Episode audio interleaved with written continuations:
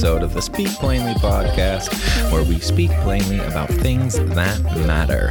I am your host, Owl Medicine, and in today's podcast, we're going to be talking about something that probably doesn't actually really matter, but getting there is fun and challenging. So, anyway, today's topic is a it's a theory of mine that I've had for a couple of years, and I've talked about it with multiple people who found it very fun and and poignant. So I'll just share this. This is going to be a light-hearted episode, especially compared to the normal trauma stuff that we cover on a regular basis. So, this fun little theory of mine is about why beards are so popular. Why is it that men wear beards now, like so many men. Male bodied individuals have always been able to grow facial hair, most of them, right? It's different for different it's different for different ethnicities. But for the most part, if you're a dude and you want to grow facial hair, you can do that. Now, if if you want to grow facial hair, period, you can do that, and that's dope. But what's interesting to me is the fact that like everybody is wearing a beard. Like every every male-bodied individual everybody loves beards. Gay men love beards. Women love beards. Other straight men love beards. Bi men love beards. Everybody loves beards. Why do we love beards so much? It used to be not very long ago. Only clean shaven men were like taken seriously. Only clean shaven men were professional and were attractive in that way. Um, like this really for me started with the lumber sexual thing that happened in like the late 2000s or the late 2010s, like the 2012s, the 2000, yeah, the 2010 to 2015. I don't, I don't even know. Whenever that was, the big lumber sexual thing when that was blowing up on the internet and memes were pretty new. That's when I really noticed it, and I've thought about it over time. And this is a really big it's a really big trend, right? So why? There's got to be a reason. It doesn't just happen. And I understand that that there are cycles in fashion and we recycle the same things over and over and over again. And this doesn't seem to be a thing that we've recycled from typical Western style. No place recently, because um, usually like our styles are 25 to 35 years behind, and they just keep like we keep reinventing the same things that were around 25 years ago. We're back to we're back to low waisted pants and things from the 90s that everybody loved then and that everybody loves now. So, what's interesting to me is why? Why? Why are there so many people wearing beards? And here's my philosophy on it. And it has everything to do with femininity. Now, you're probably being like, what in the world does femininity and beards have in common? Or what do they have to do with each other? Um, and fe- not even, I guess, femininity is the wrong word. It would be feminism. Feminism and beards. And I, I think feminism is the cause of beards right now.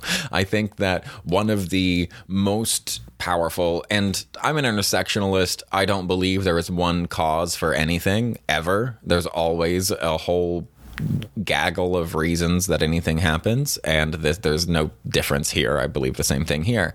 But I do find it fun to try to figure out what the hierarchy of influences are because some things obviously have more influence and some things have less influence. So when we're looking at the one thing, what people are usually looking at is what is the one thing that has the most influence on this, and then hoping that if they can change that one thing, it'll change the outcome. But with beards, I think feminism and the rise of feminism is the cause of beards. Okay, so I know that sounds a little strange, but hold on. Can you tell me what expressions of masculinity are safe for good men to express in 2023? I'll wait.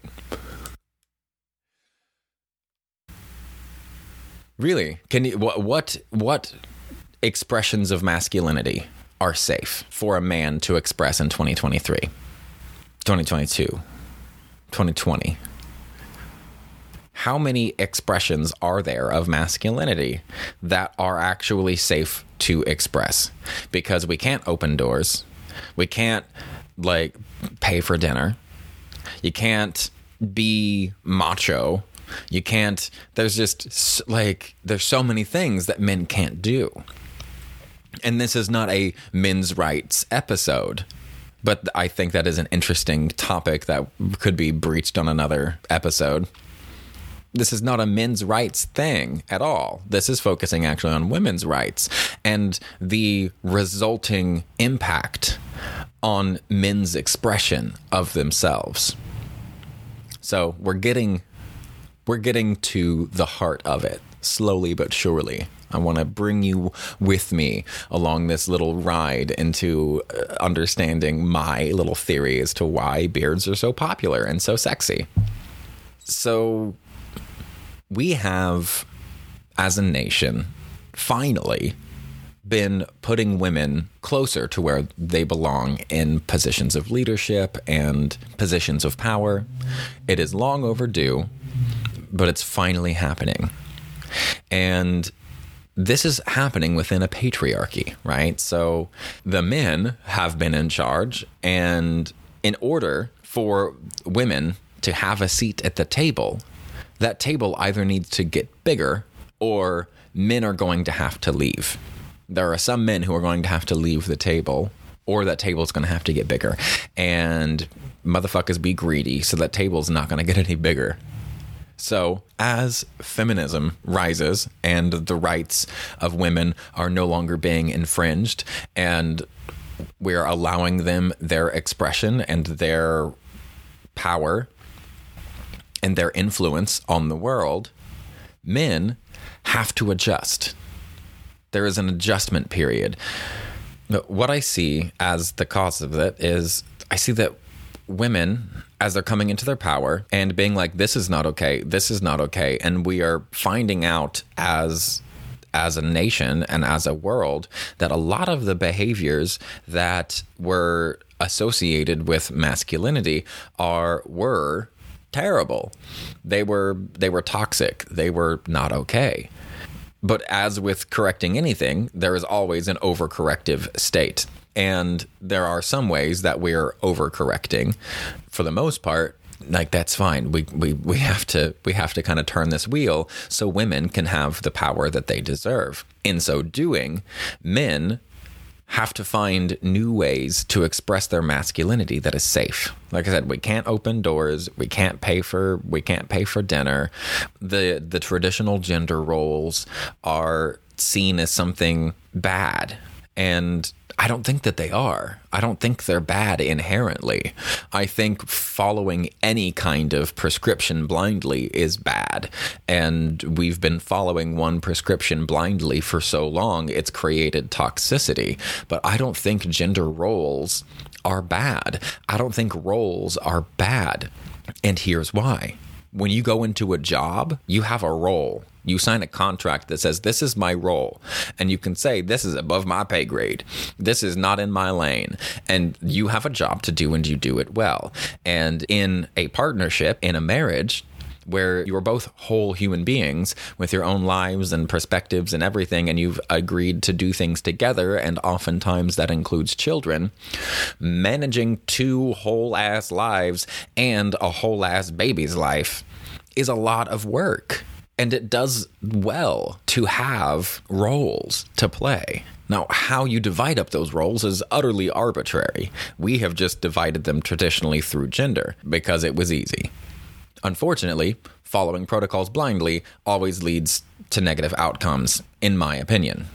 So I don't think gender roles are a bad thing. I think following them blindly is a bad thing. And that's what's happened and created this toxic masculinity issue that has really acted as a fire to push to push feminism to the forefront and women being like uh fuck no this is some bull and they're right so in realizing that so much of the expressions of masculinity that we have had in the Western world, in the United, in the culture here in the U.S. and in the West, so many of our of our habits have been toxic that it's hard to it's hard to separate out the ones that are okay. And this is where beards come in.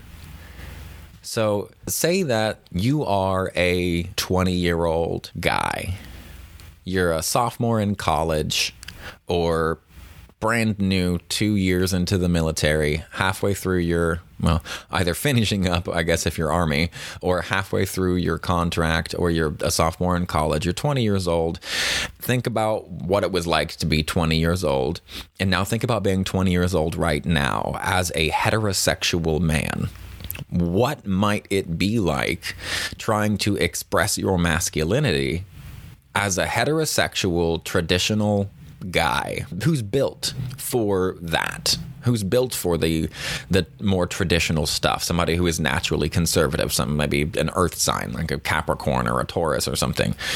How is that man supposed to express their masculinity in a way that can draw a partner? Because if you're trying to draw a female partner and you like feminine women then how are you supposed to draw them and attract to them if they are attracted to masculinity, but you are uncertain how to express your masculinity in a way that isn't toxic?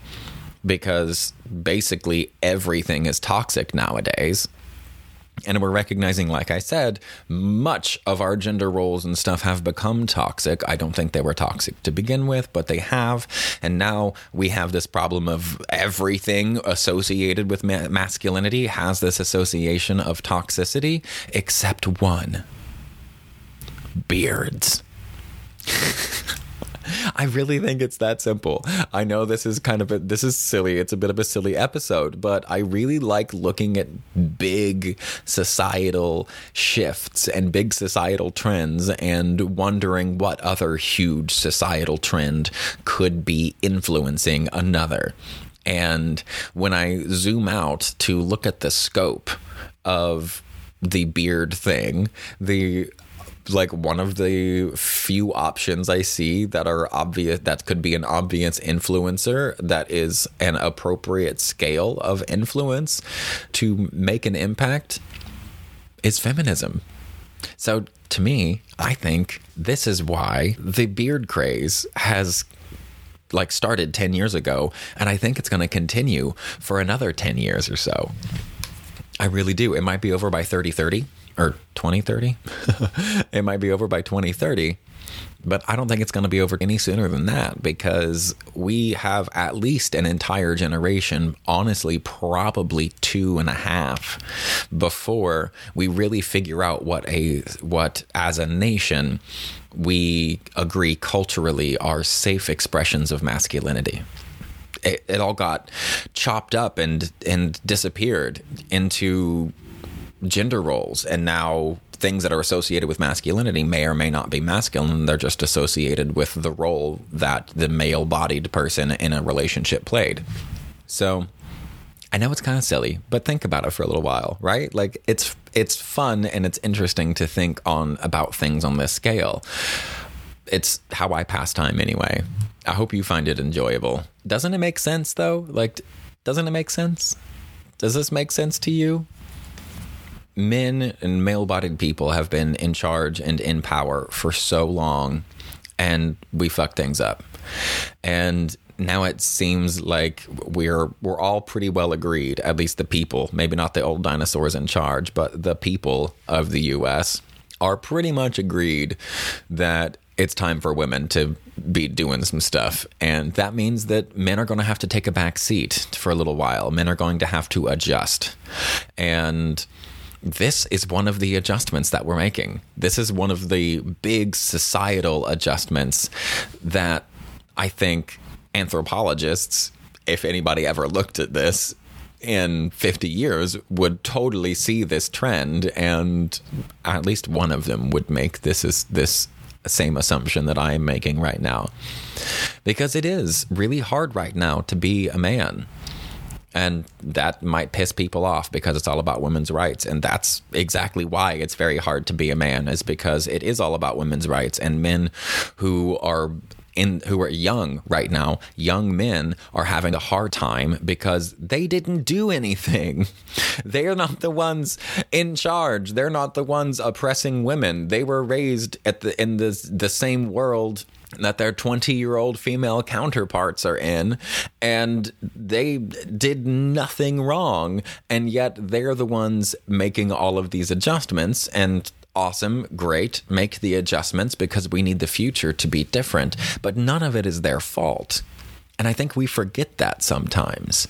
So I think it's really smart and cool that as a culture, we've all subliminally agreed upon one safe expression of masculinity. And i think one of the one of the reasons it is the beard is because like i said at the beginning almost anybody can grow a beard.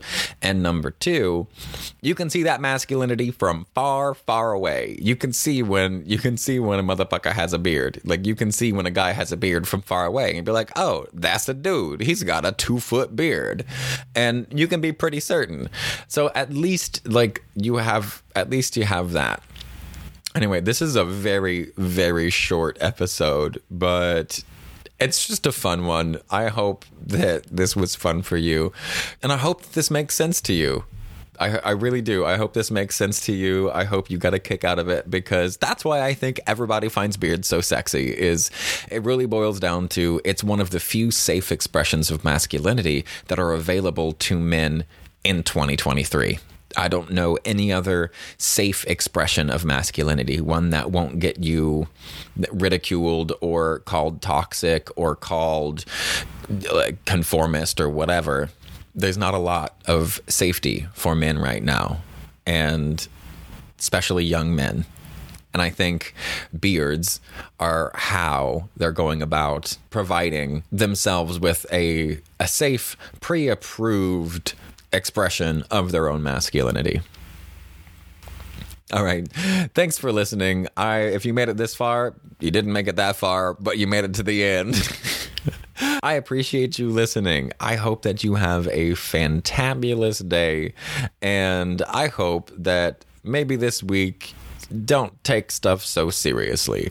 Maybe this week, let's just think on some big philosophical, possibly controversial, but ultimately inconsequential subjects because that's a fun way to work your brain in a low stakes environment, which actually is good for your ADHD. If any of you are like me and are ADHD babies, it's a great way because it teaches you how to focus in a not high pressure environment. You want to know why ADHDers are also procrastinators? Is because we need those external expectations and limitations on us in order for us to function in order us to produce and, and output the stuff that we need to, we need to have pressure on. That's what we're used to. That's part of the chronic stress adaptation. We we need that stress. That's how we've learned to function so if you're an ADHD brain, um, or a chronic stress adapted brain, then enjoy, have fun with this. Think about weird, inconsequential, high, my, like bird's eye perspective type of things. It's fun. It's a great way to pass your time. I've taken up enough of your time with this today. I hope you have a fantastic day. If you enjoy the podcast, consider becoming a Patreon member or donate and buy me a coffee. All the links are below. Thank you very much again for listening. And remember, stay curious, stay bearded, and stay uncomfortable.